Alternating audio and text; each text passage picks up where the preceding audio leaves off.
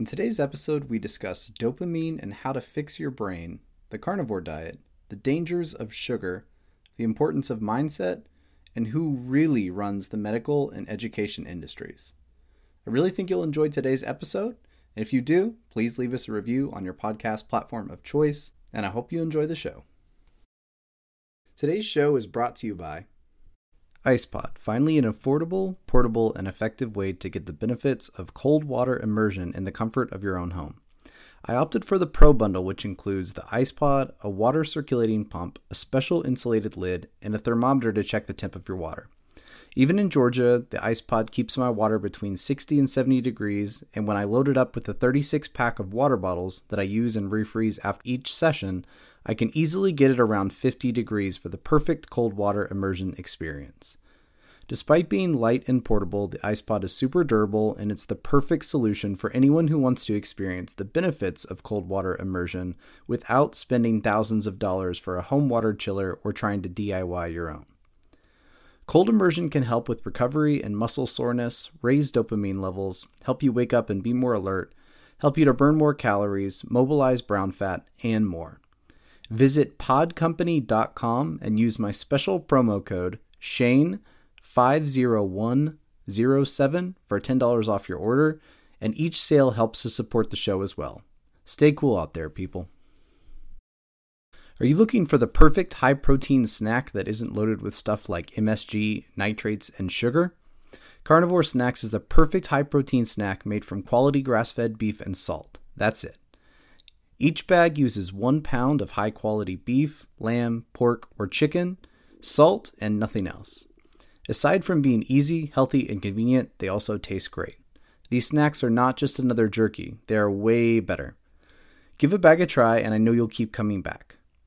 Check out Carnivore Snax, spelled with an X.com, and enter coupon code SHANE05137 for 15% off your order, and each sale will help support the Renaissance Wisdom podcast as well.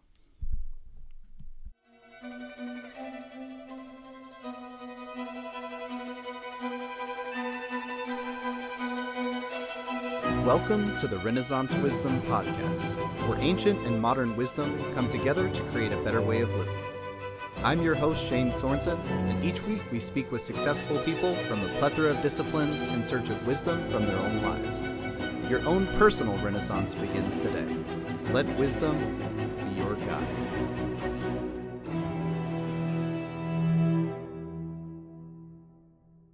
everybody, welcome to the Renaissance Wisdom Podcast. I'm your host, Shane Sorensen. I'm here with today's guest, Sarah Zaldivar. Welcome to the show. Hi, Shane. Thank you so much for having me. Thanks thanks for coming on. I'm I'm excited to get another carnivore person on the show. Um, I know we talked a little bit, you know, off off camera here to start about some of my experiences. So excited to you know pick your brain on that and get some of your uh, feedback and experiences on that as well. So uh, to start out, why don't you just introduce yourself and tell us a little bit about you and your background? Yeah, sure. So um, where should I start? So currently I'm a nutrition professor, I guess. This is the part that people understand easily. It's like, okay, you're a nutrition professor at Miami-Dade College. Um, but really, I feel like that's the smallest part of what I do. I mainly focus my energies on being a content creator, a nutritional researcher. I put a lot of nutrition information about um, the carnivore diet, um, exercise, and uh, food addiction, which everybody hates to hear that word. Nobody thinks they're an addict until they actually try to stay away from the food, and it's like, whoa. Um, but uh, mainly, what I would say is that I'm focused a lot on optimizing dopamine and fixing that dopamine deficit that people mm.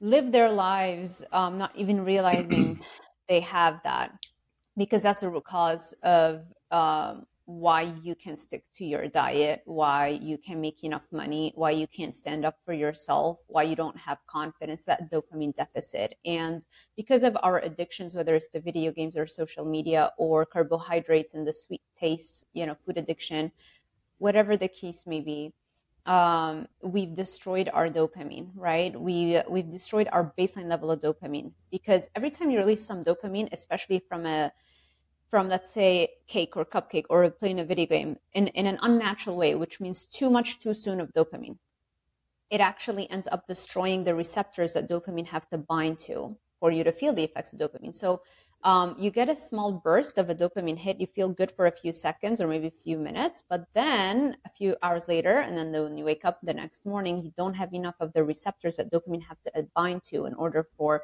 you to feel the uh, mood and motivation effects of dopamine. So as addictions progress, your baseline level of dopamine over time drops and drops and drops and drops. And this is when now you're engaging in addictive foods or behaviors, not to feel mm. high anymore. It's just to bring you back up to normal, to what it was before you started the addiction. So I would say the vast majority of my content lately has been focused a lot on dopamine optimization.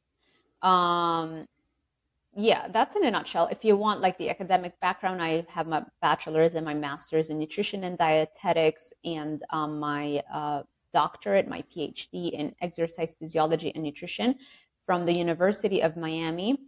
And um, I've just, you know, been in academia doing research and teaching nutrition and exercise physiology courses for decades now at the University of Miami and Miami-Dade College and DeVry University. And I and the American College of Sports Medicine, where I've conducted workshops for them, training um, potential personal trainers to not fail the mm-hmm. CPT exam, the personal trainer exam, because it's so hard to to to get that ACSM certification. It's like the gold standard, the hardest one to get.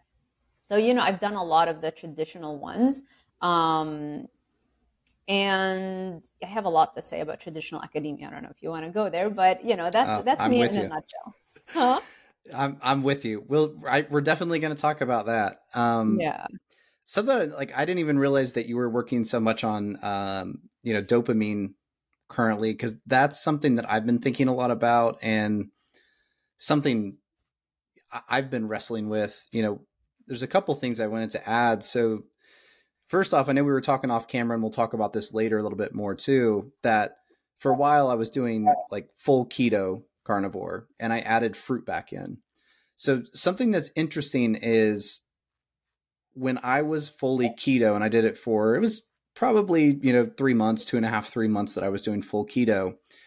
It was amazing that I completely lost cravings for carbohydrates. Completely, like my uh, my fiance could be sitting there. I, I, would literally make her a bowl of this like really good carbonara that I make, and hand it to her, and I'd just be eating a steak with avocado next to her, and I yeah. there was no desire to take even a piece of the pasta, not even a taste. Like it, it was the weirdest thing that my desire for carbohydrates completely went away. No pasta, no bread, no no anything. Then mm-hmm. um, I started adding fruit back in and as soon as I started adding fruit back in, like this past weekend, I had this craving. I was like, let's order a pizza. And we didn't order a pizza, but yeah. I was like this close to doing it because the, those yeah. cravings were back. Uh, so it's interesting, right? I know a lot about dopamine as well, um, but I never really thought about that. And that makes a lot of sense. Is like, you know, you yeah. start out with the fruit and then it's white rice and then it's like pasta and then it's processed bread and then it's you know candy right? So it, it makes a lot of sense because your body's like give me the next hit. And um when i was doing keto i, I had like a piece of like i don't just like a piece of pineapple like a really like a bite of pineapple. And i remember it was like the sweetest thing that I'd ever tasted. It was it was like I was eating a uh, like a candy bar, uh, yeah. And I just, I, I, guess I never really thought about, you know, how that plays in, you know, the the diet and. It is. The, it is the the carbohydrate or the sweet taste both. Um, sweet taste is a um, characteristic of carbohydrate. It is the carbohydrates that we get addicted to, really. And a more, more lethal combination is when you combine carbohydrates with fats together, because this never happened um, in nature ever and uh, mm. we're not equipped to deal with that and studies consistently show this burst of dopamine. Rats consistently prefer the sweet taste by a large margin over heroin and cocaine. Not just cocaine Co- the cocaine studies are the old studies you know the, but um, the newer studies that came out i mean kind of new 2017 um, they've been replicated now using heroin and shame and they they all show the same exact results Rats mm. will consistently prefer the sweet taste even from artificial sweeteners, by a large margin over heroin. And so that makes sense when you remember that we never had this kind of sweetness in nature even up until the last 200 300 years we never had that because it's only when we started hybridizing the fruits and making them larger with less fiber mm-hmm. and more sugar content did yeah. we really start having those in our food supply um, but before those last 300 years even the fruits that we did consume very occasionally if you look up the the history of them and you look at the wild versions of watermelon, bananas, pineapples. It's incredible how disgusting they were. All seedy, all fibrous, almost almost no sweetness. Even the berries, most of them were tart right. or you know bitter. so and very tiny. So we never really consume those foods, and so our brains aren't equipped to deal with that. And now that we have created the, these Franken fruits, which I don't think are natural fruits. I think those are all just, we, we created them. Um, now we're realizing, oh, not only is it not healthy for us, metabolically speaking, but we we get so hooked on them so quickly because um, we are always looking for calorically dense foods because we have ancient brains that evolved for the vast majority of the time for 99.99% of its time at risk of not having enough food, at risk of famine. And so it is, we're, we're, our brains are primed to always seek out calorically dense foods. This is why it's so easy to get hooked on, on foods. It's, it's actually, and this is something that once you start diving deeper into the addiction literature, you notice how crazy this is. It's so much easier to quit alcohol. It's so much easier to quit smoking heroin, cocaine, because you stop it and that's it. And people, everybody around you, they understand, okay, they won't, you know, keep the stuff around you. You're not being targeted by ads 24 7. But it mm-hmm. is a lot harder to stop the food addiction because it's everywhere. People don't understand how addictive it is. They're very casual in their approach towards it and you've got a trillion dollar food industry without any balances or checks hooking you from your from right. the age of infancy you know age of onset of a drug introduction is one of the single greatest determinants of how severe your addiction ends up being you know? And and i know i think people get put off by the addiction word because they have this idea like addiction means that's it it's over i can't overcome it. And obviously that's not true you know? It's uh there is we have to understand that it's not the end of the world if you get addicted. We all get addicted and then we can get sober. Vast majority of people eventually do get sober from their addictions anyway if you look at the data. Um so it's like you can you can be aware that this is an addiction and uh, at the same time be aware that there's so much you can do. You can fix that dopamine deficit and you can overcome it rather easily i think you know once you have the tools. Yeah that that's really interesting. And it, it makes me think too when you said it's so much harder to break like a food addiction because also food is such a source of bonding for human beings and it's it's probably something that goes all the way back to just the tribe, right? You, like the the tribe starts the fire and everybody gets together and shares a meal around the fire at the end of the hunt. But yeah, when you want to meet up with someone that you haven't seen in a while, what what's the first thing we always do? Oh, let's let's go grab coffee. Let's go grab food, and it's so hard. I, I've I basically just only go to steakhouses now because at least there's an option um, but I know even with steakhouses, right? It's some some of them they come with sides, and you have to ask for no sides, and um, you have to be wary of like the oils that are used and how the how the right. steak is actually prepared. So it's the rub, it's, the marinade, yeah. yeah. But it's I mean it's super difficult to, and I, am not like a very social person. I just I hang out with my fiance. That's pretty much it. Yeah, I mean I'm like yeah. I'm a recluse. So I know it's a little no easier time. for me. Yeah. Yeah. But I can only imagine, you know, if if I was a very social person, how difficult it would be because that's no matter what you do with someone, anytime you hang out, it always there's always food somewhere. every single client of mine who tells me, "Oh, I have an active social life," they always they can never get fit, never. Yeah. Every single client of mine who likes to go out more than even just once a week or more than once a week to see friends, they never get fit. Those are the people that you will never see get fit. They they just they just go through life looking average basically because even that tiny tiny bit of discipline that they need to go from looking relatively good to looking amazing they don't even have that when you go out like that and you are oh friends and family and food or people who label themselves as a foodie what's a foodie you're an addict that's a foodie Yeah.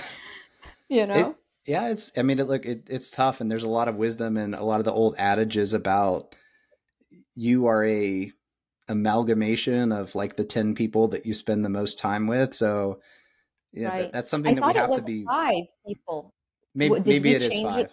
oh, oh okay okay Yeah. i'm just saying okay but it, it is definitely whether it's five, whether it's seven or ten or twenty, whatever it is. Like it, it is true that the people that we spend around our time around, we pick up their habits, we pick up little you know sayings that they have, we pick up their philosophy So I, I think it's so important and maybe something that's not emphasized enough to people is you really do have to be careful about who you choose to spend your time with because they they will shape you. We're just as human beings we're we're like designed to be these social creatures and the, the people that you're around you you pick up things and you try to blend into the group and So true. We we even have dedicated, specialized brain cells or neurons called mirror neurons mm-hmm. that their sole purpose is to make us do and mimic what other people around us are doing or saying. You know, that's how babies learn so many things very quickly just by mimicking the adults or the other people in the room. So mirror neurons are very powerful. This is why when you join a community, so for example, with my coaching clients, like they have a group chat on Discord. And so now they they know one another. And like once you identify with that community, you take on the, that identity. And that identity of that community is like we're fit or we're gonna get fit and we'll do whatever it takes. And like there's a certain kind of um, set of values in there where that you adopt and it becomes easier for you to adopt it once you start to identify with this group of people.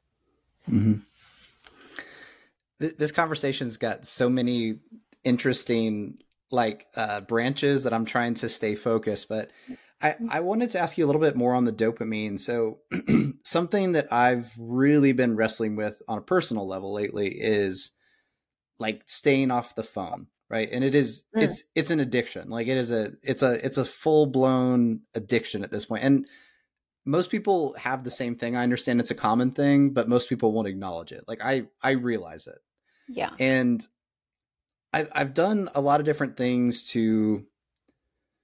First off, like the well, a lot of the way that I stay disciplined is I just remove things. So if something's bothering me, I just cut it out. It's just always been very easy for me to just make the decision of like, okay, this is a negative source of something for my life, so just you're gone. It's it's out. I'm not going to deal with it. People too. What's that? People too.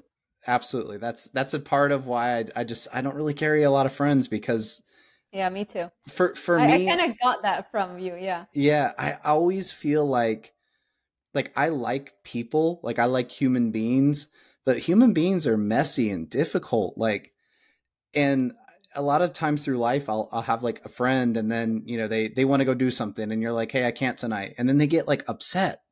Right. And I was like, "I don't want to deal with your negative energy. Like it's it's not worth it to me.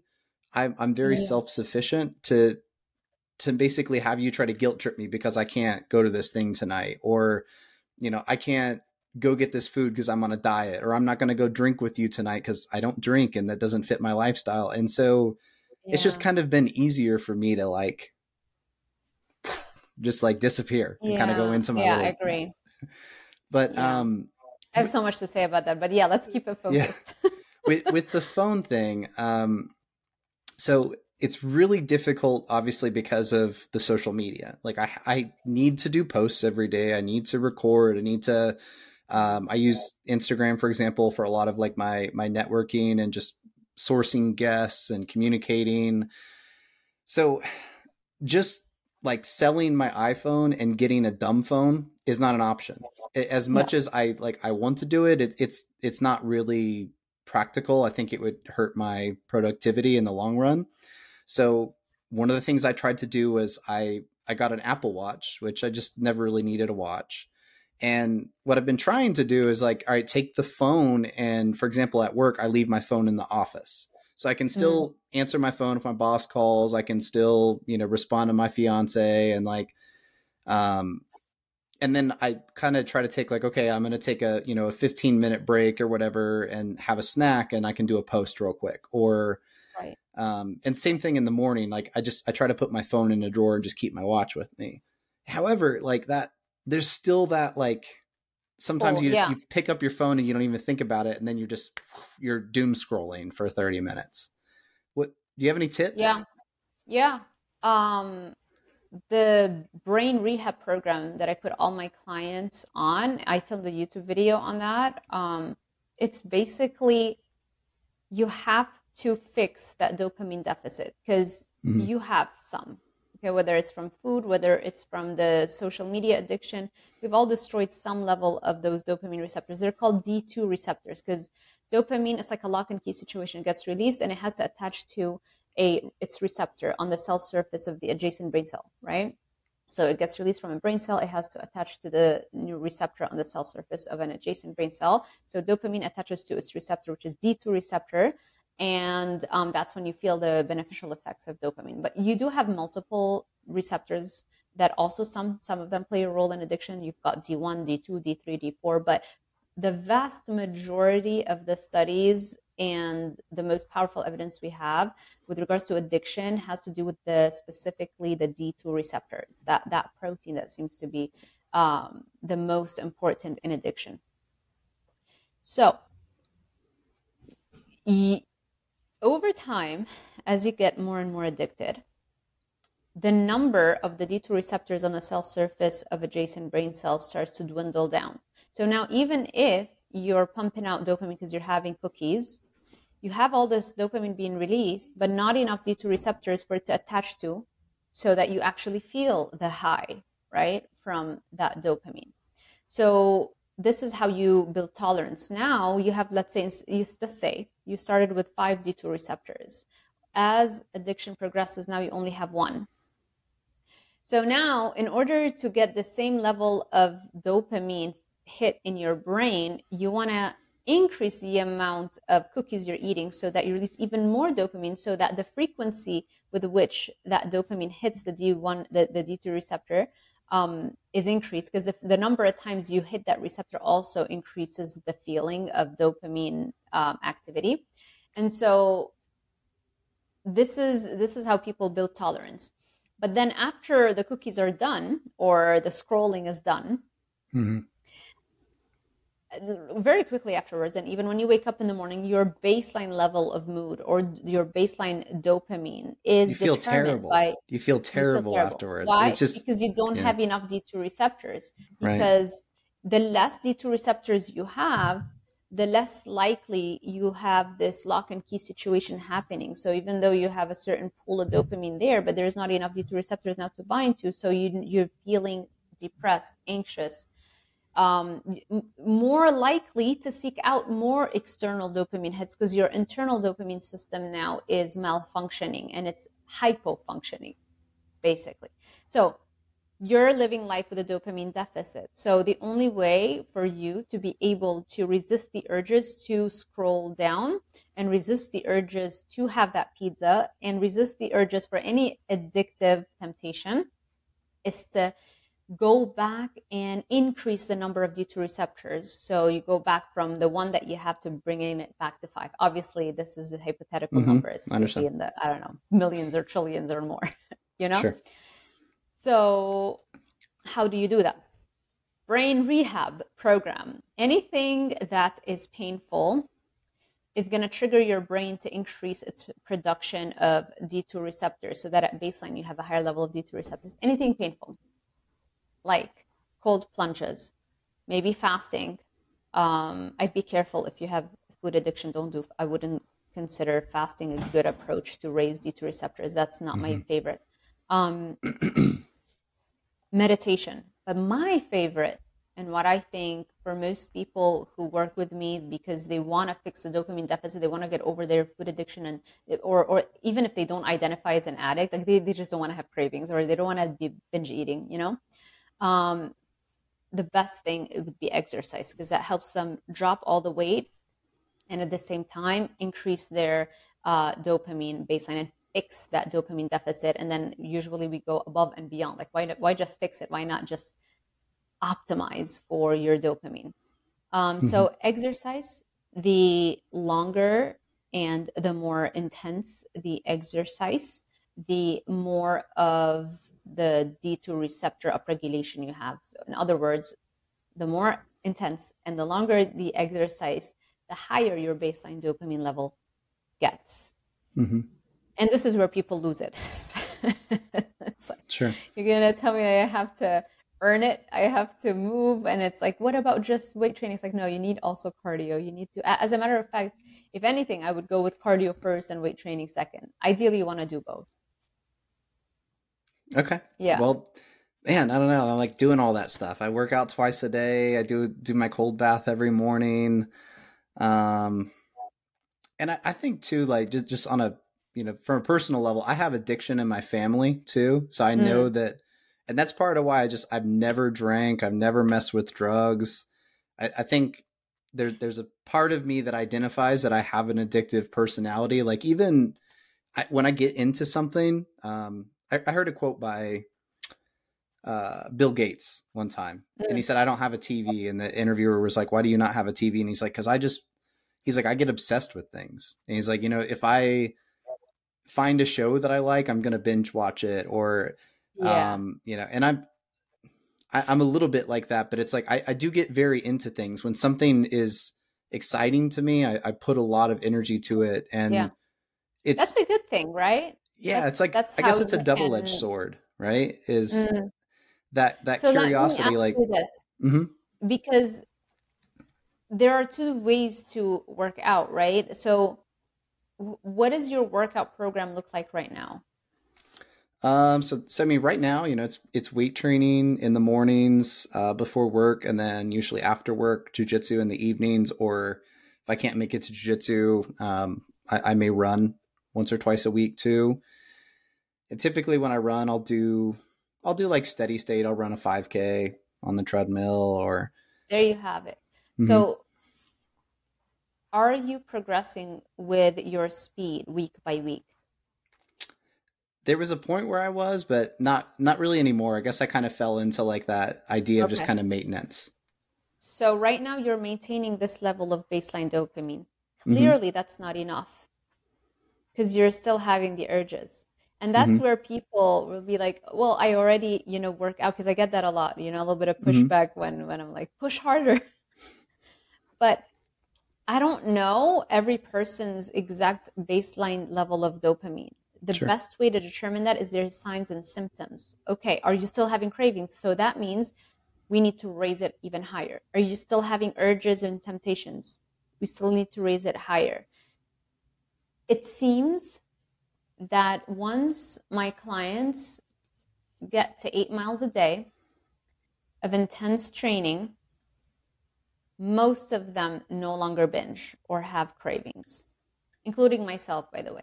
And mm-hmm. when I mean eight miles, I'm talking eight miles in a very intense way. So the quicker you can get those done, ideally in less than an hour, which mm-hmm. is very hard to do, I know, but maybe an hour, an hour and a half is better because if you're if you're just walking eight miles, that's not upregulating anything because you want to spend time under tension. It's only the time under tension. It's only those uncomfortable minutes that are kind of like painful or uncomfortable that triggers the brain to waste its resources on upregulating D2 receptors because the dopamine system is an anesthetic system. It suppresses the pain. And so it raises your pain threshold the higher your dopamine levels are and mm. the hmm. more D2 receptors you have. So here's the solution whatever you're running at right now, let's say you're doing 5K in how much time? Uh, 20, 24, 25 minutes, something like that. Okay. I don't really push myself too hard. Well, that's the thing. You want that the the pushing minutes. What I do with mm-hmm. my clients I don't care how much they work out during the day. I tell them all of this is useless to me. Because if you're running 13 miles, but it's taking you 10 hours, that's not really what I'm after. I'm right. after the time under tension. I have them track the number of uncomfortable minutes per day. And for my more advanced clients and for myself, what I do, I track two things. I track the very uncomfortable minutes. This is when I'm sprinting and I want to kill myself. And then I have another column, which is the number of uncomfortable minutes, but it's it's the kind of un- discomfort that I can stay at for like 30 20 minutes or 30 minutes. So I track both intensities. So you have to have those minutes of very uncomfortable um, minutes in order to upregulate your D2 receptors. And then as you get faster and faster and faster with your 5K, are you still having urges? Then add one more K and, and keep getting faster with that. It mm-hmm. is almost impossible to keep having temptations or urges or distractions at some point. Like it, there's no way because you you upregulate your D2 receptor level to a certain level, everything else falls into place. And I keep discovering new things that change in my personality the higher I go with the D2 receptors or with the baseline level of dopamine. It's just incredible. Um, the self confidence, no anxiety, no depression. Um, it's like I popped a couple of Adderall pills, but then there's no crash. That's the beautiful mm-hmm. thing. It's like clean cocaine, you know? Yeah.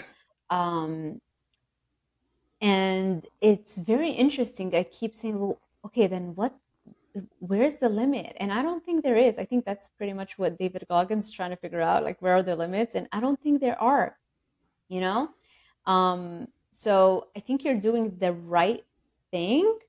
Up you the just intensity, have to do up massively. Like yeah, you okay. want to feel like you're dying. So I get those I'm dying minutes. I get 20, 20 to 25 minutes of those a day. But the way that I do them is like 10 minutes. I walk, sprint 10 minutes. I walk, you know, or I'll do 8 mm-hmm. minutes and I'll walk another eight minutes. I walk five minutes, and, you know, so I do that but I make sure every day I get those brutal, brutal minutes because that's the only thing that matters. Everything else, you know, it's like you're just maintaining. The only time you upregulate is you got to give your brain a reason to waste its resources to increase dopamine. If it's not uncomfortable, why would it raise its dopamine? Why would it create more of an anesthetic effect, an anesthetic molecule? It means, you know, right? Mm-hmm. So you you got to get uncomfortable and and this is what people try to run all their lives away from right like, no no it's got to be a, a, better diet a better hack a better um, situation you know maybe and i see i, I get all of the uh, all of the ways that we try to weasel ourselves out of it because i used to be that person too we want it to be right? easy that's the thing is like we just yes, we, we crave ease and comfort yes but if you really want ease and comfort you have to you have to get uncomfortable because otherwise your life is yeah. going to slowly unravel as most people have uh, have discovered right? So either way you're going to be uncomfortable. The trick is to choose your heart be in control of the heart. And the mm. beautiful thing is i think eventually those uncomfortable minutes you start to like them. It's almost like a, the sadistic weird experience where it's not you know you, your pain threshold goes up. Right. Yeah that's so, it's great advice and you it's funny you were definitely channeling your inner david goggins there because be, before you even mentioned david goggins i'm i'm i'm thinking of him like you know you're gonna do a thousand pull-ups and like and that's your warm-up you know and then then we're gonna do a thousand yep. more and like that's what i listen to when in those minutes where i'm killing myself i yeah. prepare my cardio playlist to so that it's David Goggins shouting at me in those those minutes, so I can hang in there for a few more minutes. I, I know I've heard him say that he'll he will look at like angry comments that people leave that they're like talking bad about him and then he'll record himself reading them and he'll go on a run for three hours and he'll just be yeah. listening to like the hateful comments as he's running so that is hilarious. Yeah. I don't do that. I just, what I do, I'm visualizing upregulation of my D2 receptors. That's all I'm doing, you know? That's, yeah. and it's just so exciting. And the more dopamine you start having, your personality changes. Like you're a completely different person for the better, you right. know? Um, and it's like, wow, this is amazing. I wonder what more I can get out of this. Let's do more. Let's do more, you know? So, um, yeah, I, I have yet to see a client of mine not completely cure their binge eating, their cravings, their addictions, um, but but with you know without but by applying this method like you apply it it is inevitable it's going to work. It's just that the vast majority of people wildly underestimate what it actually takes to get there you know? Mm-hmm. the beautiful thing is as your intensity goes up and up the time that you dedicate for working out remains the same I mean, you can choose to go David Goggins and do four hours. Yeah. It's up to you. But even if you don't do that, you can just do one hour a day. But that in that one hour where you were doing, let's say, the 5K, eventually you can do 6K, 7K, 8K, 9K, 10K. I mean, there are no limits. The fastest, Usain Bolt, the fastest runner, hits a speed. I Googled it the other day. It was 20, I think 27 miles an hour can sprint, you know? Mm-hmm. So it's like we're doing five miles an hour. It's like, oh my gosh, this is hard. It's like, come on. You, yeah. You, come on. You got the rest of your life to get to 20K. You, it's a 20 miles per hour. You can do it. what else you got to do? You know, what's the point of hopping on a treadmill or going out for a run if you're just going to maintain your dopamine levels or your fitness? Like, what's the point? You know, I, I love the quote by Tony Robbins progress is the very foundation of happiness. That's what happiness is, mm-hmm. you know? So if you're constantly maintaining, you eventually get bored with it and the aging process eventually takes hold. So now you're not even maintaining. Now it's even hard to maintain that, right? Because you're just getting older over time. So you want the rate of progress to be much faster than the rate of decay. Yeah. That, that makes a lot of sense. Yeah, I I, uh, I, I love the mindset, and it's something I talk about in my book too. Like the Greek term eudaimonia, or this sort of state of flourishing that we reach when we're continuously making progress right? And of course you know you can never reach perfection. There's this blurred line somewhere that we're we're reaching towards but it's it's that pursuit that gives us so much fulfillment and so much meaning in our life. So i think i think yeah. i need to apply that into my into my fitness a little bit more too.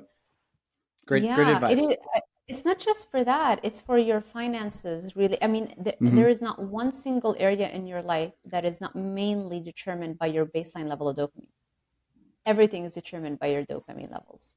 Because what you think you can accomplish in the next three months is determined on what you're looking at your uh, abilities right now. But your abilities right now are limited by your dopamine levels. So if you quadruple that that means you can quadruple your income. That means you can quadruple your fitness results. It it sounds like you have a book in the works. If you don't, I guess I should. You, you need to write this book Move about over Andrew Huberman. yeah, you need to write the book about dopamine, like why why dopamine is everything, right? It sounds. It is. You, yeah. Start start writing. I have so many things I gotta be doing. I just yeah. um had my assistant have a, a, new project like let's do a weight loss guide. Let's you know i was starting putting out like things like that. But yeah maybe then um, have him start writing. Because there's no way that i'm going to write every like i'm gonna have to pull up the studies and have him write it for me because that's the only way it's gonna get done uh, but I think that's great because I don't think anybody is talking about this, especially in the space that I'm in, uh, which is mainly carnivore. A lot of my audience is carnivore, and mm-hmm. they all talk about, you know, how important it is to eat meat, blah blah blah. But it's like nobody can do it. so everybody's addicted, and sure. so I feel like I'm the only person talking about the root cause of all of this stuff. And then as I've evolved, I've realized, wait a second, this has this is way bigger than food. This is this is everything. This is how much money I'm making. This is yeah. the, my relationship, setting boundaries, um, getting comfortable saying no, getting comfortable con- con- confronting somebody because you literally, it doesn't faze you. You're like very calm. You don't even feel anything if you're confronting somebody as long as you're in the right. It's everything. Yeah, I'm again. I'm I'm signing up for the for the pre order for the book. So I'm you gotta, I'm, you gotta I'm get gonna, working I'm on, on it. it. I'm on it. so let let's shift gears a little bit. I want to um, pick your brain on carnivore, just from some of your personal experience too. So I, I know you post a lot of the like kind of the before and after picture, right? And I'm assuming is that like before carnivore versus after carnivore, or is that just um, no, not all of it is, has been on carnivore. A lot of it has been from my weight loss. Been I think it's like what 35 pounds, probably more, mm-hmm. um, that I've lost, and I a lot of it has to do with a lot of mindset and keto. That keto was a huge factor, and learning so much, um, just in general about you know the importance of protein and but I I wouldn't say all of it is carnivore. I think I think most of it is from carnivore. Um, but yeah, like there's just so much, so much goes into um, oh yeah transforming your body. It's it's a lot. Yeah, it's a lot of mindset too. Yeah, I think that's my answer. I don't I know you. what else. Yeah. so so I mean with specifically with carnivore, how how long have you been doing carnivore? And I know I know you said hubby, like your husband is also doing the carnivore thing and he looks great, right? Um, Thank you. How long yeah. have y'all y'all been doing that on a personal level? It's so funny because he was more carnivore than I ever was. When I first met him, I was 26 and um, he so there we have a 24 year gap between mm-hmm. us um, and so when i met him he was already lifting for a long time and he would just eat meats especially lean meats and the only vegetable he ate was a bit of spinach uh, on top with let's say chicken breast or ground turkey and i remember when i first um, we got together it, it happened very quickly and i moved in very quickly and i remember telling him like you gotta have your fruits and vegetables. Meanwhile, I'm having bread and orange juice with my eggs for breakfast, thinking that right. that's healthy because that's what I was taught, you know, as a dietitian. That's what they tell you. Yeah.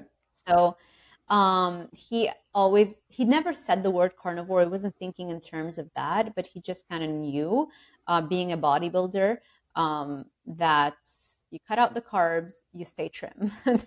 and, you know, and so he did that. Um, he would have a lot of snacks. So his son was living with us because he was his. When I met my hubby, his son was 16 years old. So he had like cereal and Ritz crackers and things things like that around the house. Um, and so my hubby would sometimes have those as snacks. You know, after he comes home, he'll have dinner, but then like maybe he'll have a a bowl of cereal or whatever on and off, knowing that that's not ideal. Mm-hmm then I convinced him to compete. So once he started competing, that's when all the crap we got rid of everything. And also that was when around that time is when his son got old enough to get his own place. And you know so we, we didn't have to keep this junk in the house. And since then he's definitely been very very carnivore. Um and yeah i mean he is going to turn 60 in december. And he rocks abs. He's shredded 24/7. Like he's he's not even he doesn't even care about competing anymore. He's like what's the point because his business is doing so well now and he's like I don't want to do like a business in fitness so I don't have a good incentive. He's already won so many shows. It's like, yeah, okay, I know I can win. So what? Like what's the point of competing? So he's not even like having a goal of competing and he just maintains abs just to feel good about himself and to feel good and be healthy and he does that just by yeah mainly eating meats the only thing is he'll i'll make him keto cookies which by the way i'm to make him today because tomorrow is his cheat day.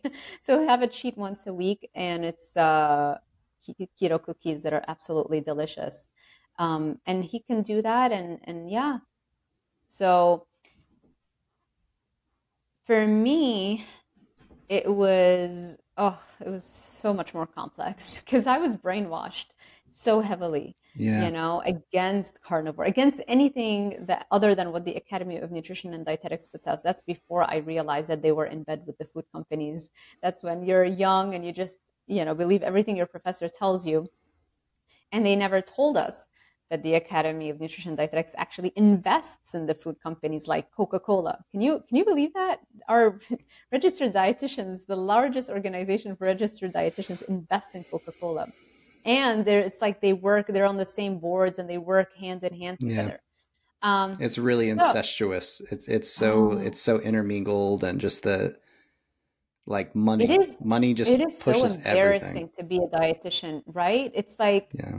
imagine having those initials like RD. Like, do you know what that represents? Do you even know what does it mean to be a registered dietitian? Like, it's embarrassing. hmm you know it's so yeah like i i definitely went through a phase i was like oh my gosh i wasted so much time and money to become a dietitian this is it's it's a tough pill to swallow once you really do your research Yeah. Well, I guess like that that was something I wanted to ask you about too. I mean, given that you're a professor, right? I mean, you're you're actually you actively teach. right It kind of seems like carnivore like, you know, spits into the face of what I- mean, it's it's really it's it's complete opposite of like what what you're told. Like the media tells you, doctors tell you, and I get it, Yeah. right? Like doctors don't really get training in nutrition, and I get like I understand the background. I understand how much money gets pumped in from pharmaceutical companies and like the the vested interest of people in power and the the money wants us to be fat, wants us to be sick, wants us to be addicted, it wants us to be uh yeah you know just basically sheep that are like that are you know Yeah. herded around and told what to do and what to buy and to keep spending money. So i i understand it's like this hedonistic kind of like treadmill that the the money has kind of pushed us into but i I mean how does it work? Like being being a professor in nutrition and you're on a carnivore diet because that certainly can't be what you're you're teaching right? I mean oh that's everything i teach okay I, I, I would never, yeah. I imagine if with everything, like I, I, all my criticism of the Academy of Nutrition Dietetics, all the interviews I've given, all the content I put out every day, Mhm. Imagine if I were to take a job where I have to teach the opposite. That's like, you're like eat your like, think cheerios of- that's how to be healthy yeah, imagine that's I. yeah That would be a worse job than a prostitute. yeah who's exchanging sex for money, you know? Because at least there's honesty there. It's like, listen, sex for money, very simple, very transparent. Nobody's lying to the other person. yeah But for me to know what I know and to go and have to take a job where I have to lie, is, is there any lower form of, of existence? I don't think so. So, no, I teach them all about the carnivore diet. they just, I think Miami Dade hasn't caught up yet. yeah But my rate my professors' reviews are like the best of the best. It's like 5.1 out of 5, which is I didn't even know you could go higher than 5 over 5. So I have a waiting list. They keep expanding my classes. It used to be that you can only have 30 students at a, one time in a class. And then it's like everybody wants to take, because it's online. So of all the campuses of Miami-Dade College, they can all take my class. So everybody wants to be in this class. And so they, then it was, okay, 35, 40. And now this past semester, I was having 50 students a section. oh wow It's like, aren't you like not supposed to do that? But hey, whatever. I'm happy you, you guys want to join my class. And um, yeah, you you know, students are are I. I, I, I tell them I'm like jealous because I wish I had a professor like me back when I was 18. It would have saved me so much trial and error and, and so many. Um, I, I wouldn't have continued my education. I definitely wouldn't have continued to get my doctorate because you lose all respect for your professors. You lose all respect for the system once you realize how wrong this information is. It's a waste of time, waste of money, waste of energy, and it's almost criminal at this point. Yeah, I, I'm with you, and I, it's unfortunately like it's not just. It, it's like, as you were saying earlier, um, we'll jump into this rabbit hole a little bit. It's just like academia in in general.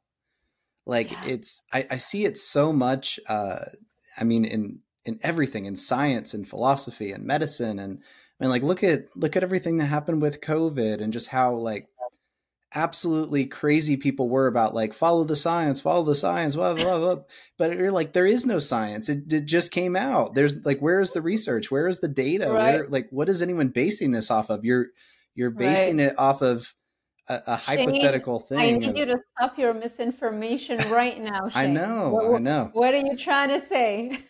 and it's it's crazy. Know, I've, I've been having so many conversations with people on the show just about like how it, it, it's just, everything's so ingrained where it's like if you go against everything is so narrative driven i guess right it's like it really is like the matrix it's like here's what you're supposed to believe about nutrition here's what you're supposed to believe about philosophy here's what you're right. supposed to believe about science right. here's here's and, here's what nestle wants you to believe about nutrition right exactly here's what pfizer yeah. wants you to believe about your healthcare that's that's the real thing it's who has the most amount of profit and money can drive the narrative. This is why the food companies spend 11 times more money to fund basic nutritional research as compared to our NIH. Yeah. What does that tell you? You know, they figured out that if it, they can just fund researchers, and it's so easy to do that because funding money comes hard for us researchers, right? And so they figured out, okay, easy money comes from the food companies. All you have to do is stay on their good side and you get tons and tons of papers that are completely useless junk science but the, the conclusion is like oh eating more, more fiber is better than eating snickers bars 24 7 that, those right. are the kinds of people they're studying you know they wouldn't dare study a carnivore a real carnivore like you and I. Like they would never put us in a study.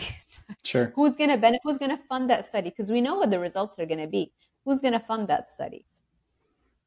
ranchers are barely hanging mm. by a by a thread you know yeah they don't have the money to, to yeah i mean and it, it's it's like it's it's so hard right? Because even even myself like there's this little voice in the back of my head when i'm i'm doing carnivore. So i guess i've been i'll say I, I guess i've been carnivore like maybe six or seven months now. And before I was doing carnivore, I was actually I was vegetarian for a while, and um, I I felt really good for a while actually, um, and then I started to feel pretty terrible. But um, one of the biggest things that I've noticed is I have like Crohn's in my family, um, and I have a lot of digestive issues. And when I was doing the vegetarian, I had constant digestion issues, and I think part of what happened was I was not absorbing anything that I was eating. And so I just got like shredded. I got really, really, really lean. And mm. I was mm. like, I felt good for a while. And I think that eventually I became like malnourished, even though I was like hammering homemade wheatgrass juice shots and doing like like all this juicing and all this stuff. I think that my body just really was literally absorbing nothing. So I think I think like eventually that yeah. malnourishment caught up with me and I started to feel really bad. But um there's still like this part in the back of my mind where I'm like, what if I'm wrong about carnivore? Mm-hmm. Like, what if what if every steak yeah. that I eat, what if all this like, and I I source like grass fed stuff and do grass fed lamb, and I always try to pick the best ingredients that I can. I'm like, what if I'm wrong? What if I'm just clogging my arteries and I just like yeah. you know i'm 34 what if i what if i drop dead or have a heart attack in 10 years or 5 years because yeah. i I got this wrong, you know, like, and then it's hard because there's no, like you said, there's no research, there's no long term studies on, like, what, well, do you, how do you feel about that? Evolution, right? Mm-hmm. Except our history. For 99.99% of our existence, all we ate was red meat, and we had no heart disease, we had no cancers. Yeah. We were, our skeletons were taller, our brains were actually bigger, our skulls were larger to accommodate also uh, that larger brain, which meant our jaws were larger and we never had misalignment of the teeth. It was only when we stopped eating a carnivore diet around 10,000 years ago, we started harvesting grains and beans. All of a sudden, now you see a drastic drop in our health. And this is very well known. You know, just Google the, the agricultural revolution, the, right. the health cost we paid, right? Um, it was it was a good trade because um, we our main source of nutrition, large woolly mammoths and animals, went extinct. And there are many theories as to what happened climate change, overhunting, asteroid hit us. Point is, we didn't have enough nutrition from a carnivore diet. So it's like, are we going to starve to death or are we going to be adaptable and figure out some other forms of calories? So that's what we did. We figured out we can get calories from other sources, but we paid a very heavy price for that. Hmm. So that's why I what I do for my clients because a lot of my clients have the same doubts, especially if they're having cravings for something. It's like how bad is an apple really? If, but if somebody has an autoimmune issue, then it's really bad for them, right? right. It really depends. Um, and so I have a playlist for them that I ask them to listen to on a on an occasional basis or regular basis. Not sorry, not occasional. Very important, regular basis. Mm-hmm. And it's a client nutrition education playlist where I've added all of the mini documentaries or any content pieces that I can find that goes over the history of every single plant food that we're eating that we think is a natural food. It never existed. I Look know. at the wild version of cucumber, you know? Yeah. Lettuce potatoes were tiny, bitter, mostly toxic. Like none of this food that we think of as food was ever present, ever. Right. For millions of years, you know, so that is very helpful to realize. Um, and then you can always get CAT scans and CTA, right? CT um, scans to to make sure and kind of like give yourself the peace of mind that actually no, you're much healthier than the vast majority of your peers, people your age that probably have a little bit more calcification, more plaque. So it's yeah. easy to, to figure those things out. It's and then over time that increased education and the proof, the real hard data, evidence that you have of your test results, then that's going to eventually get you more comfortable with this way of eating. Sure.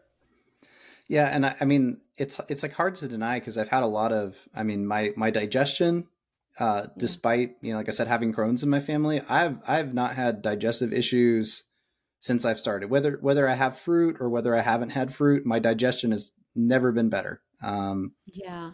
sleep better uh, mentally uh just I've I've felt more focused. Um my skin just has looked like really good. I mean I I feel like I exercise a lot and I drink a lot of water, and there's things that I do that have helped me. You know, even though I'm 34, I get a lot of people that are like, "Oh, I thought you were in your, you know, your mid 20s or whatever."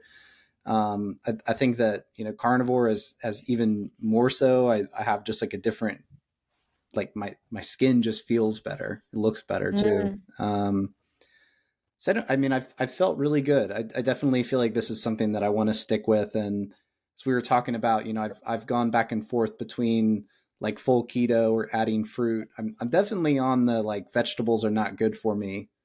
Uh, I, am pretty yeah, sold on that because yeah, because every time I eat vegetables, I can immediately see the effects, and I don't want to go into yeah. like too much detail, but it, it's it's immediate. It's and every once in a while, like I'll have a a cheat meal because I, I like a Caesar salad and I just don't put croutons in it, but I make the dressing mm. at home and I'll use like um, cold pressed olive oil and like real anchovies and um, that that's like my my cheat meal. And I I mean I'll have you know half the time when I eat a Caesar salad, the next day I have digestive issues. So oh wow, yeah. um, but that's you know I just enjoy it, so I'm I'm willing to to have that you every once in a while. To Pay the price. Yeah, but that's that's the cheat meal. Like the cheat meal isn't you know, it's it's not pizza anymore. It's like let me have a Caesar salad. Um, That's fantastic. Yeah, yeah. Um, I just you know wish we have more studies, but even if they start doing them now, which Harvard has started, you know, but like oh, we need so much for for sure. us to have undeniable proof so that the dietary guidelines can be changed with ease. You know. Do you think it's possible? Do you even think it's possible? No, like, right? Not anytime it's soon. like, yeah it's like and we're we're taught we're we're like way too progressive for all of this stuff. I think it won't change for the next 30 years minimum. Sure. If not more. Yeah. There's just too much money at stake.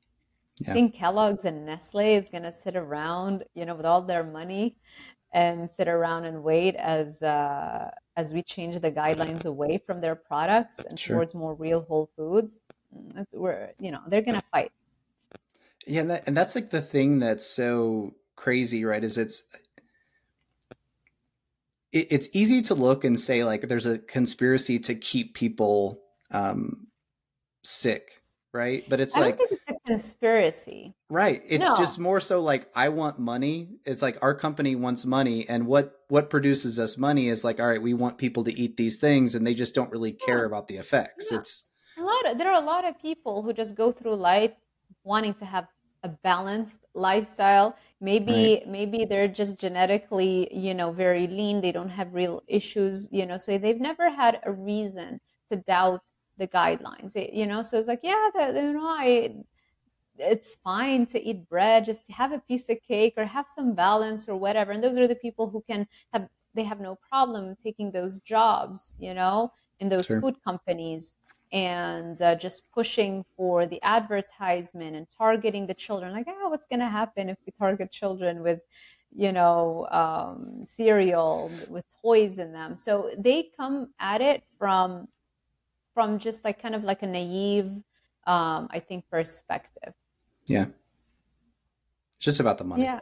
at the end of the day. Yeah, yeah, and they get good jobs. I mean, it's so easy to get hired um, in those food companies. One, I mean, I I had and Nestle wanted to hire me. I wasn't even I hadn't even finished my doctorate.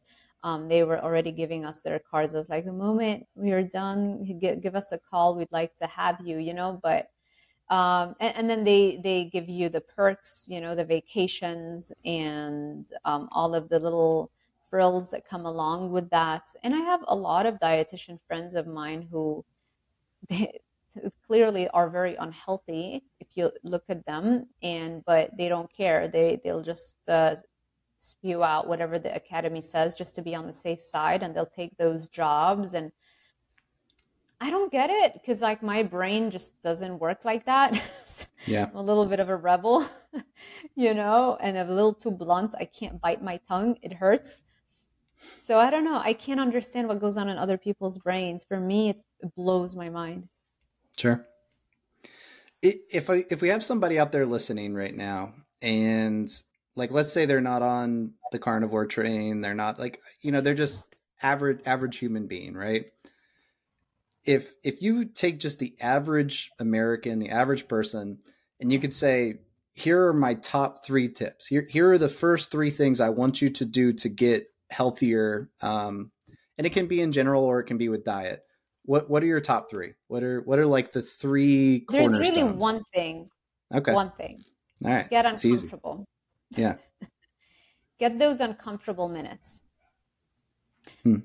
the more you get uncomfortable I again i prefer cardio i think is a good way to track it you can't lie to yourself how much discomfort you you know it's like if it was five minutes of discomfort today you can't lie to yourself if you track it it means tomorrow you can do six because you've Sure. already done five you know you're not going to stop short at three when the day before you've done five minutes once you have that, you build that brain up again. Even by the way, if you don't have a dopamine deficit, you can still build that dopamine higher. You will naturally reduce self administration of drugs and addictive behaviors. They've actually done studies with rats. I remember posting about it on my Instagram.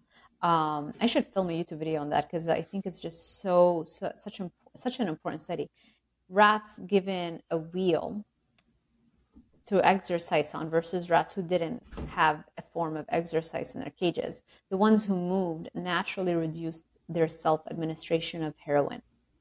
Hmm. They just weren't interested in the heroin that was given to them ad libitum free, as much as they wanted. Versus the ones who couldn't have access to the working out, they they they got their dopamine hit in a different way from the drug. So if you just focus on upregulating that brain and getting uncomfortable, you will naturally feel kind of like that taking that limitless pill, you know, that movie with Bradley Cooper. Yeah. yeah. You can get that, but if you earn it, you don't have to crash afterwards. It just people they it's much easier not to earn it to get those cheap hits of dopamine, which end up destroying the brain. So what you want to do is build the brain back up. But of course, it's going to be uncomfortable in the beginning. Eventually, you start getting used to it. You start getting used to this Yeah. feeling. So uh, for me, if I don't get mo- those minutes in in the day, I feel like wow, I wasted a day. Like what did I do today? I didn't progress because I know that that is the central thing that's going to influence how easy it is for me to eat right, how easy it is for me to be productive. I'm four, five, six, seven times more productive. I don't waste time. I don't have the urge to pick up my phone anymore. It yeah. can be right next to me. I don't have to, I don't install trackers, timers, apps that will stop me from none of that. Why? I have enough self control easily because I've already built it up in an uncomfortable way. But now for the rest of the day, everything's easy. Sure. Great you advice. Know? Yeah. Yeah. There you go. yeah. Very good. Um, so I want to shift at, at kind of the end segment here. I always like to ask my guests a little bit about like their personal habits and lifestyles, just because anytime I, you know, find someone interesting enough or, you know, someone has some value to bring to the listeners, I like to look at maybe things that they're doing personally that, you know, yeah. listeners can pick up. So the, the first thing I always like to ask about is do you have any daily habits that you run through? Yeah, well, I guess you already know what I'm going to say, right? The most mm-hmm. important part. Um, I try to get it first thing in the morning, roll out of bed and train. Um, but it, you know, even if sometimes I say this morning I had an early interview, um, my I, I I destroyed my treadmill. I just bought a new one, so we're waiting on it to get delivered in four days. I'll have a new. Yeah, it sounds so like you have... need like a really badass treadmill. You're like going to kill that. I thing. did. I, yeah, I'm so excited because I got one that's faster and better than the one that I had. Yeah. Um. So so yeah that's like the number one thing in, in terms of a non-negotiable that i gotta have in my day um and i and for me i used to be all about morning routines evening routines do this do that a gazillion things just trying to work around the dopamine deficit trying to escape getting uncomfortable you know it's like okay, well, maybe this is what I'm missing. Maybe this is what I'm missing. And then once you put that in place, once you actually fix the dopamine, I don't need to have routines anymore. I don't need, I have mental clarity. My memory is sharp. Creativity is through the roof. And so I just know what I got to do. I, I, and I, and I just am like a robot, like a machine for the rest of the day. awesome. Yeah. All right. Um, so I'm assuming, I'm, I'm guessing, right? We haven't talked about it, but I'm, I'm guessing that you probably read fairly regularly as well. Um, I do educate myself. I'm I'm a huge nerd. I've always been like that. Yeah. What What would your top two book recommendations be if you pick two books out of all the books you read? Said, "Hey, these are what I recommend." Huh books that I recommend. Wow, there's so many. It's so difficult. Um, the Biology of Belief, Dr. Bruce Lipton, is a fantastic book about how your thoughts can actually change your DNA and your genes. Mm-hmm. And it's just how much what you believe is is the real strength and how much it influences the material and physical world around you. Um, I think that was a life changing book for me. And then, um, wow, there's so many. Yeah, I know can't. There's just too much. I mean, David Goggins' books, obviously, you knew, you knew I was going to say that. Um, the Carnivore Diet book, I think. I think once you have certain basics the mindset the diet the training that's it you're set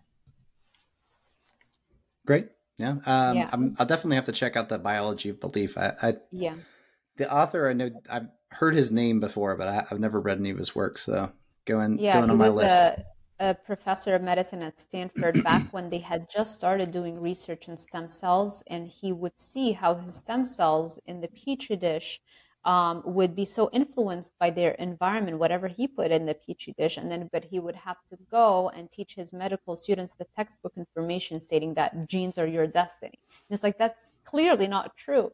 And eventually, you know, quit that job and wrote, started writing books, and he's very well known. He's kind of like a, a, a bridges like the spiritual world with the science world, how they both awesome. work together, and how if you look at our atoms um, if you look at the atom, the, the, the more you magnify it, the close and, and, and the bigger of a picture you get of the smallest components of an atom. What are they like quarks and things like that? Yeah. Mm-hmm. They lose their um, physical characteristics and they start functioning more like a wave as opposed Yeah. to like solid matter where light can't pass or like they're solid.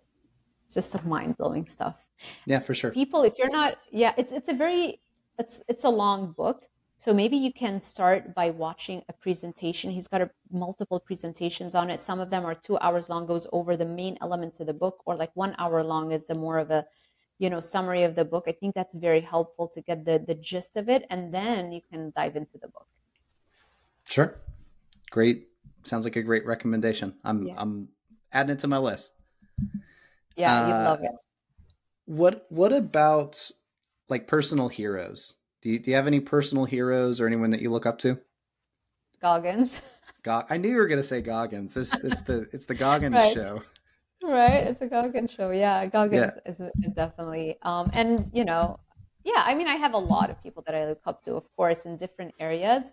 Um, I think you know, success leaves clues, and you have to always uh, be paying very special attention to what's working, not what you would like for it to work, but what is actually working, because you don't want to reinvent the wheel in every single thing you want to do. Um, but yeah, I would say Goggins is the main one. I've I've talked about him several times on the show with several different guests, and it's I, I think that um, while he's incredibly radical, right? I think it's super radical what he's saying. I, I definitely think that like Goggins is a he's like a medicine for the sickness of like how like soft our culture has become right it's like you have to have something so radical to to kind of fight Exactly. against that He's and not it's radical. It's just we, people have gotten so soft that they think that that's Yeah. radical. You know, like like Yeah. that that should be normal. You know. sure Yeah. And the thing is, it's the, you don't have to go from zero to 100 miles. You know, you can just the pro, the journey from zero to 10 miles will transform your life in a way. You'll be a completely different person just to to hit that goal. You know. And Yeah. then we- maybe it would take you two hours to do those 10 miles. Eventually, you can get it done in one hour. So it's not like it's a, a large investment of your time, you know, but over time, you're, you're just literally transforming your brain, which is transforming every aspect of your life. Everything. Right. Yeah, so true. And the the last question that I had for you, this is the one that, you know, tends to stump people a little bit, but if you could hop in a time machine, go back in time, talk to a younger you. I always say teenage years because I just feel like that's where we're really lost a lot of times. And you could give some advice to a younger version of you. What what would the advice be? What would the piece of advice be? Hang in there your struggle is your greatest advantage your the, mm. everything you're, you're going Yeah. through right now that you can't see a way out of this is going to be exactly why you're going to be successful on a whole other level way more than anybody else Great, great advice. That that's the I think that's definitely the most popular answer so far is like some version of like just hang in there or just believe or just keep going? Because I think it, it's so easy for us to get fixated on the obstacles in our path or to get fixated on the things that are difficult and it, we feel like it's never going to end and it's this terrible experience. But I feel like every time I've gone through something like that when I look back on that experience, I'm like, I'm so not necessarily ha- like glad because sometimes there are regrets that are, you know, are like, I'm not happy that that thing happened. But it's like, I look back at that and I'm like, I would not be the human being that I am today without that experience. And it yeah inevitably causes this growth, right? The discomfort that we seek causes this growth on a personal level. that's how you grow the fastest yeah. Einstein, I think, I'm not sure if that was his quote, but something the, along the lines of, "You never pay more than for the things you get for free." You know, when you get mm-hmm. an easy life, you're the, you, those are the people that they, they pay the most eventually. Yeah. You know, and, and they don't have that resiliency. They have those limiting beliefs. They don't. They don't. They they- they're just too realistic, too practical, too, you know, and they never really end up changing the world. They So had true. it too easy. Yeah, they Yeah. peak. The, it's kind of like the people who peaked in high school. You know, this uh, the common uh, Yes. uh, idea we have, like in movies. It, it is true, though. It's, it's Yeah. so true. It's like they they were the prom king, they were the captain of the the high school football team and then like five years later they got this huge beer belly and they're working in a factory and they got 10 kids yeah. that are running around screaming and it's true. They don't know yeah. what hardship was. It never gave them the hunger to earn for more because they always had what they wanted. So they didn't develop that hunger to strive for more. They didn't develop the resilience to push through the discomfort of actually uh, progressing in life. Um, there's just so many things that go along with that. That you you kind get um, this sense of entitlement. Things should be given to you. So I don't know. I think there's so many things explain why it's just such a common occurrence uh, for when people have it easy. It's it's uh, it's kind of like the the saying, right? Uh, good times create weak men. Weak men create hard times. Hard mm-hmm. times uh, create strong men. Something like that. I don't yeah. know why it's not with women, but it's okay. Well, well we're not going to turn this into a yeah. Yeah, it was just from a time where like you know mm-hmm. men men ran everything. You know there weren't there weren't any women running things yet. So yeah, not yet, but we're changing things. Yeah, it's definitely definitely changing. Um, so I think it's you know good spot to wrap up. I I wish I had more time with you. I, I could have gone. There's a lot of rabbit holes I could have gone down with you. Maybe I can get you back on at some point, but um if if anybody wants to look you up, learn more about your work, you know, carnivore diet, your coaching, like how how should, should someone reach out to you? How would they get a hold of you? Yeah, so it's very easy. You can check out my YouTube channel, Dr. Sarah Zaldivar, S A R A H Zaldivar. I think my name is showing up. I'm not sure on the screen. Um, and Instagram at Dr. Dr. Sarah with an H Zaldivar. So basically, my name. It's very easy to find me. Um, you can email me at drsarahzaldivar at gmail.com but you know you'll you will find all the content there on my instagram. I do have the pinned posts for the coaching if you're interested. Um, yeah it's rather easy to find me. drsarahzaldivar.com is my website. It's a little bit down right now. I was in the process of uh, switching it from hostgator onto squarespace so i've transferred the domain onto squarespace but i actually have to dedicate time to like populated a little bit, at least with the coaching information there. Um, sure. And I haven't done that just quite, but I do have the domain. It's there. It'll always be mine. I'm never letting it go. yeah. Yeah. Awesome. Well, thank you so much for coming on. I really enjoyed speaking with you. Um, you got my got my wheels turned a little bit about the a little bit more about the dopamine stuff. So I really appreciate speaking with you, and uh, hope you have a great rest of your day. Thanks for listening to the Renaissance Wisdom podcast, and hopefully you learned at least one lesson on today's episode. Our mission here is to uncover practical wisdom to create a better way of living for our audience. If you enjoyed this episode, please help us by leaving the show a review on your podcast platform of choice and by giving it a share on social media. This really helps us to grow our audience and to continue to add more episodes. If you are interested in learning more, please check out our website at renaissance-wisdom.com or check out the book that started it all Renaissance Wisdom How to Flourish in the Modern Day, now on Amazon. Thank you again, and may wisdom be your guide.